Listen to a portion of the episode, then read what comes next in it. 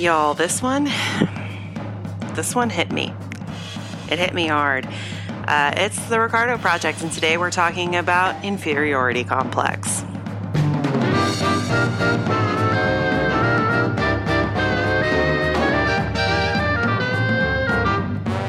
Hello, my beautiful Tropicanas. Welcome back to the Ricardo Project, the podcast where we watch through I Love Lucy episode by episode and talk about its historical, emotional, and comedic impact.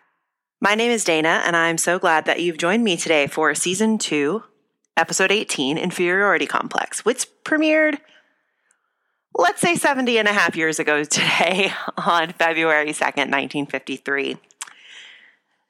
Before we get into the episode, I just have a couple things I want to say slash address. Yeah, say slash address. First, um, on October 10th, the day that AKA Lucy comes out, I will be at the launch party um, for Sarah Royal, which is going to be this amazing conversation with Shelly, Zimmerman, who uh, runs the Loves B-Way Instagram account. Um, it's a free ticket. I'll be there. I highly recommend if you're in Brooklyn and New York City that you go. I will link the way to get tickets below. It's not really getting tickets because you don't pay, but it's just like reserving your spot. Um, so there's also one I think in Portland and one in LA that Sarah's doing for the book. It'd be a really great way to meet some Lucy fanatics in the area that you live in, if you live in any of those areas. So just wanted to give that a plug. Uh, we didn't plug that in our episode together a couple weeks ago, but you know, I've been thinking about it. So if you end up going to the Brooklyn one, let me know. I'd love to say hi. Um, and I think it would be great to support Sarah. Her book is beautiful. Uh, and as always, the link to pre order, aka Lucy, is in my little description because it really is worth your time. I also want to just give a quick shout out to a couple of folks who emailed slash sent in reviews in the last um, couple weeks. The first is Sherry, who sent me a really sweet email about watching I Love Lucy with her grandfather. And um, she's almost, uh, she's basically my age. And it was just really nice to hear from her. I've said this before to those of you who have reached out to me on Instagram or whatever, but it's really so special to me to meet other people my age who have similar, like, coming into Lucy experiences as me um, I really needed to hear from her. It was just like a really lovely email, and I'm super grateful to her. Sherry, thank you so much for listening. Your email really did mean the world to me. The second thing that I want to reach out to is I've been so lucky to get so many lovely reviews of the show and lovely ratings of the show, and I so appreciate that if you've taken the time to rate or review the show. I'm, I'm so grateful to you. I got one that I just really quickly want to read in its entirety. It's a public review, so I feel okay doing that because I do have a couple things in it that I want to address. So, this review was written on September 13th. It's called Conflicting, which is a very lovely dramatic title. Well done, you. And it's a three star review of the show. So, it says, I enjoy the fun facts about the technical names behind some of the acting and comedic properties that happen, as well as reliving the episodes. I don't enjoy the too modern view on certain things from basically every episode. I don't see how Lucy transforming the apartment to Cuba is cultural appropriation. It's something so sweet that she does for her husband. She's understanding of his love for his homeland. I also don't see how Ricky slash Desi singing Babalu is problematic only because he isn't an Afro Cuban. This podcast makes me roll my eyes at least once per episode. So, as the podcast has grown in numbers, I have gotten a few of these emails and, and, and reviews and stuff, and it was something I was kind of dreading.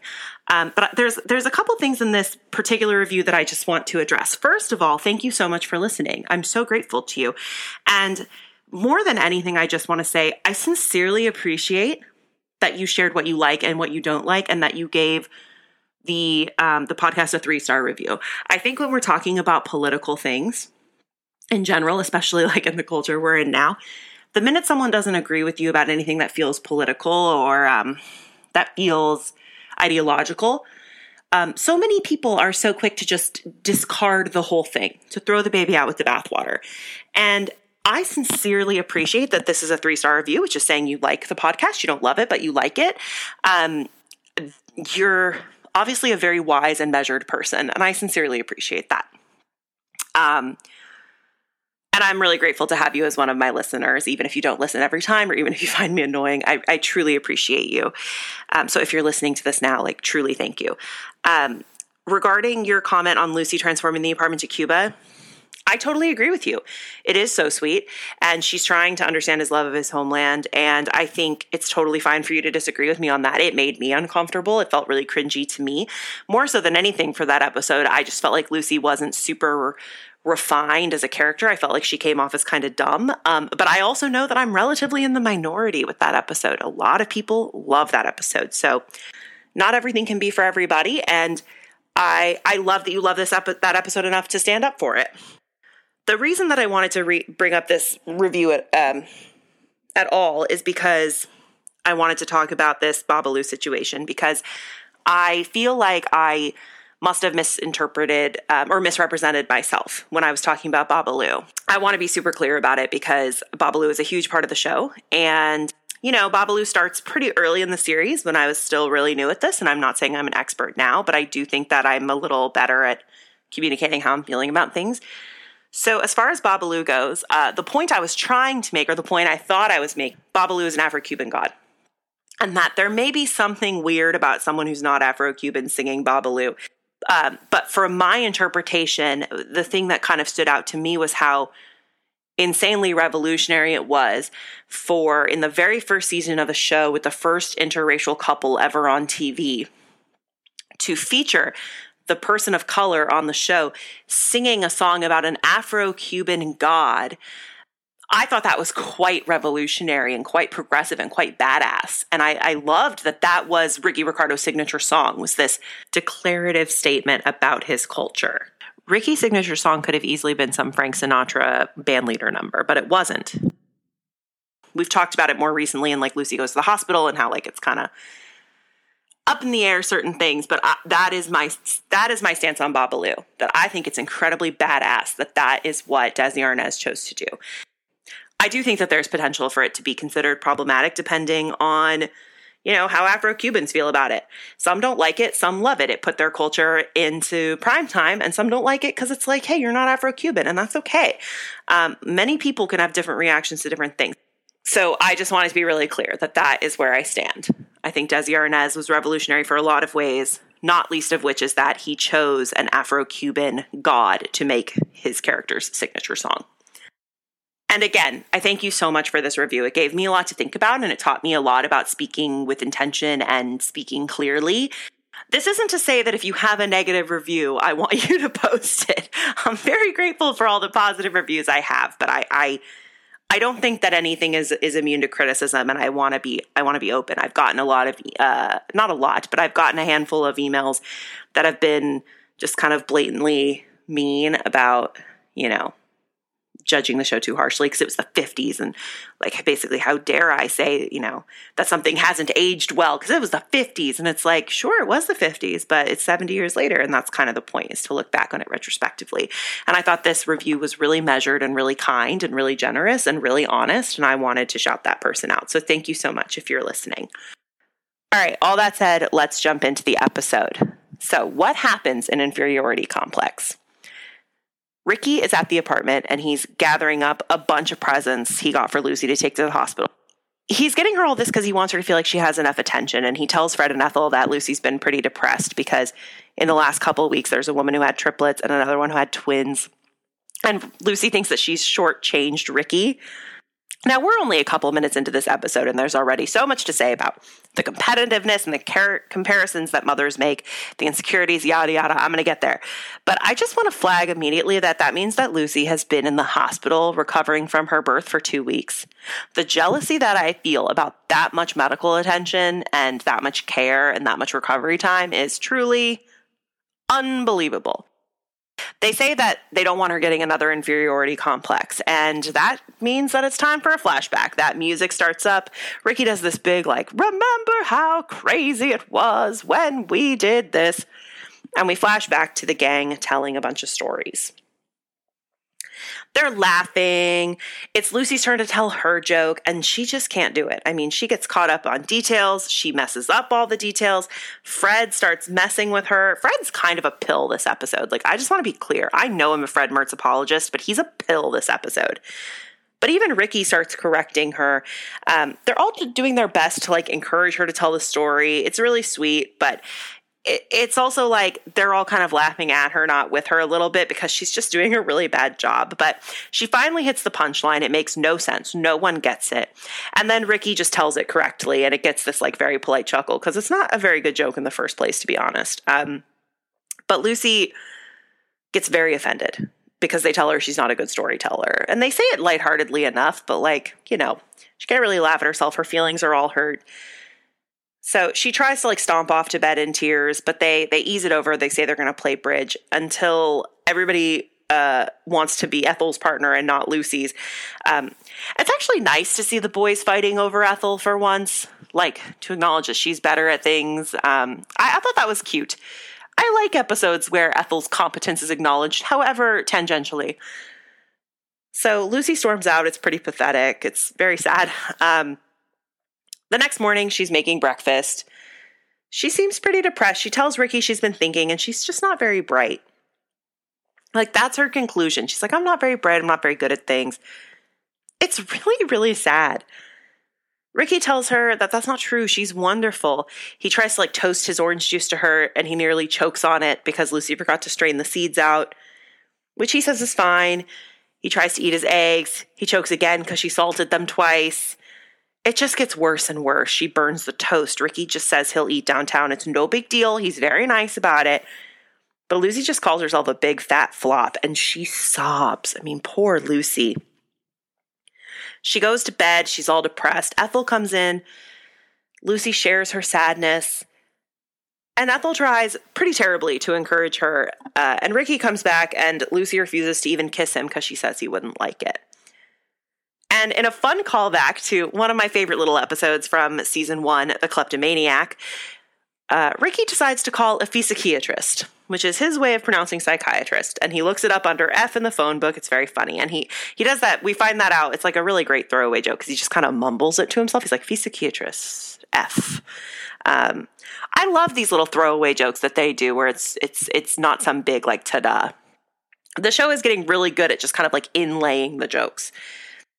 Ricky's meeting with the doctor, and the doctor decides that she needs to feel flattered. And um, they go through a couple scenarios, but he decides that at eight o'clock that night, he says that a tall, handsome, charming man will show up and as a, and be introduced as an old friend at the house. And Ricky agrees. So we're there. Lucy is in the most beautiful house coat I ever did see. She looks great. She's so annoyed that she had to put do her hair and meet Chuck Stewart, um, which is the alias the doc has decided on. The door buzzes, and what do you know? The tall, charming, handsome man is the doctor, which Ricky's like, okay. And he basically immediately looks at Lucy and just screams like, "I love you. You're the greatest thing that's ever happened." Because it's so over the top. He has no chill. He just lays in. And all of these compliments being paid towards Lucy really make Ricky pretty twitchy. Uh, he turns on the radio because um, Chuck, you know, the friend, uh, refuses to watch TV because he can't take his eyes off Lucy. So, so music starts playing, and Chuck insists on dancing with Lucy, which Ricky hates. Um, but the doctor says it's part of the treatment, which confuses Lucy, but they hand wave it away. So Lucy and Chuck dance, and we see her elegant hands. You know, we see how just graceful she really is. It's slow, it's romantic, it's kind of steamy. And Ricky is so jealous. It's so funny. He's like yelling at them to like speed it up a little and stop being so slow. Um, that maybe they should separate. It's it's it's great to see Ricky in this position. Chuck again whispers about the treatment, and Ricky turns the music off, and Chuck starts laying it on super thick again. And every time uh, Ricky tries to stop him, he blames the treatment until finally Lucy just says, Treatment, Ricky, which she doesn't even know what it means, but she knows that it makes him stop bothering him. Ricky's all done. He reveals that it's a psychiatrist. He throws him out. Lucy's pretty devastated. She tantrums fully like my toddler tantrums. I don't really blame her. Honestly, if I was trying to like get out of a deep depression and uh, I was finally starting to feel like, oh, maybe I'm wrong about myself and it turned out it was all a lie, I would be devastated. Ricky has one last idea. He summons the Mertzes the next day and he says, You know, we were responsible for this, so we have to undo it. We have to laugh at all of our jokes and fight over who plays bridge with, with Lucy as their partner. And they all agree. Again, Fred is being such a pill about it. He's like, oh, fine. And I don't really understand what's going on with Fred this episode. He is such a grump. It must be um, bill paying week or something. Lucy comes out. They all try to butter her up. They start laughing like crazy when she says like a random word and her eyes kind of light up. Ethel asks her to tell a joke. The joke is fine. They try to move on to the bridge part of the plan, but Lucy is so excited that they laugh. She wants to tell another one. They all laugh. They move on to bridge. They fight over her perfectly. Lucy feels so good. It's so sweet. She says it's just so nice that they like her jokes. They want to be their bridge partner. The next thing that she knows, they'll be asking her to sing.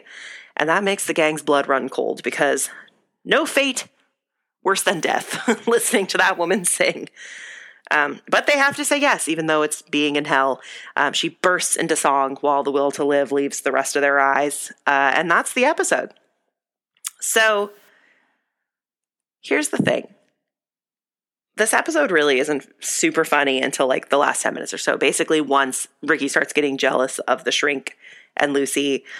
Um, that's really good. I genuinely laughed at that. And the last scene is great. I, I really love that scene. Um, regardless of that, regardless of it really not being that funny of an episode of I Love Lucy, I, I really admire what this episode is doing. In my research before I watched it, um, there's a Tumblr that I go to a lot to pull historical notes and to pull notes in general. It's called Paper Moon Loves Lucy.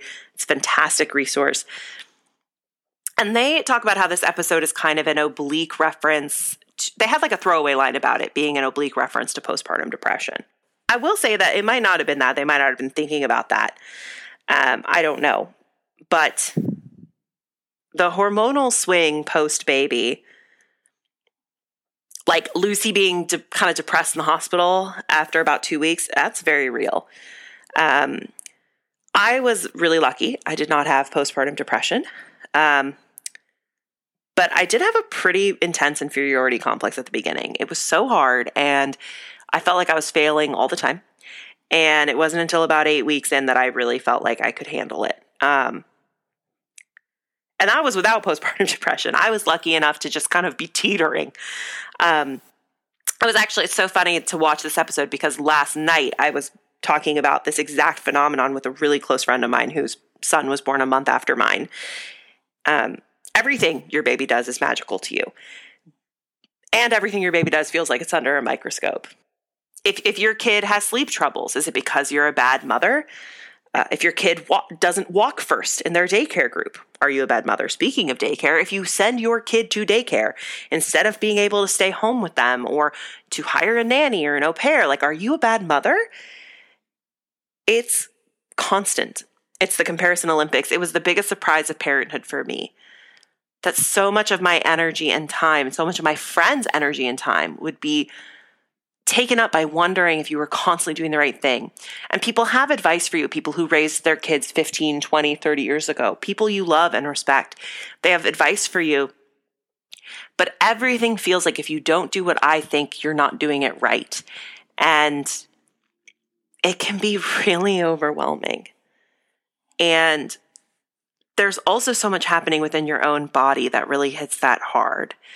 Um, I'm, you know, almost 15 months postpartum, and I'm I'm st- I'm currently going through this kind of ebb and flow of emotions where I feel just like I can't do it right and I'm not good enough my little guy is currently weaning, uh, which means that we're like very slowly stopping breastfeeding. Um, you feed your kid like when they're born every three hours, uh, so like eight to 10 times a day, and then you kind of slowly like pattern that off. So um, currently we are in the middle of weaning off of.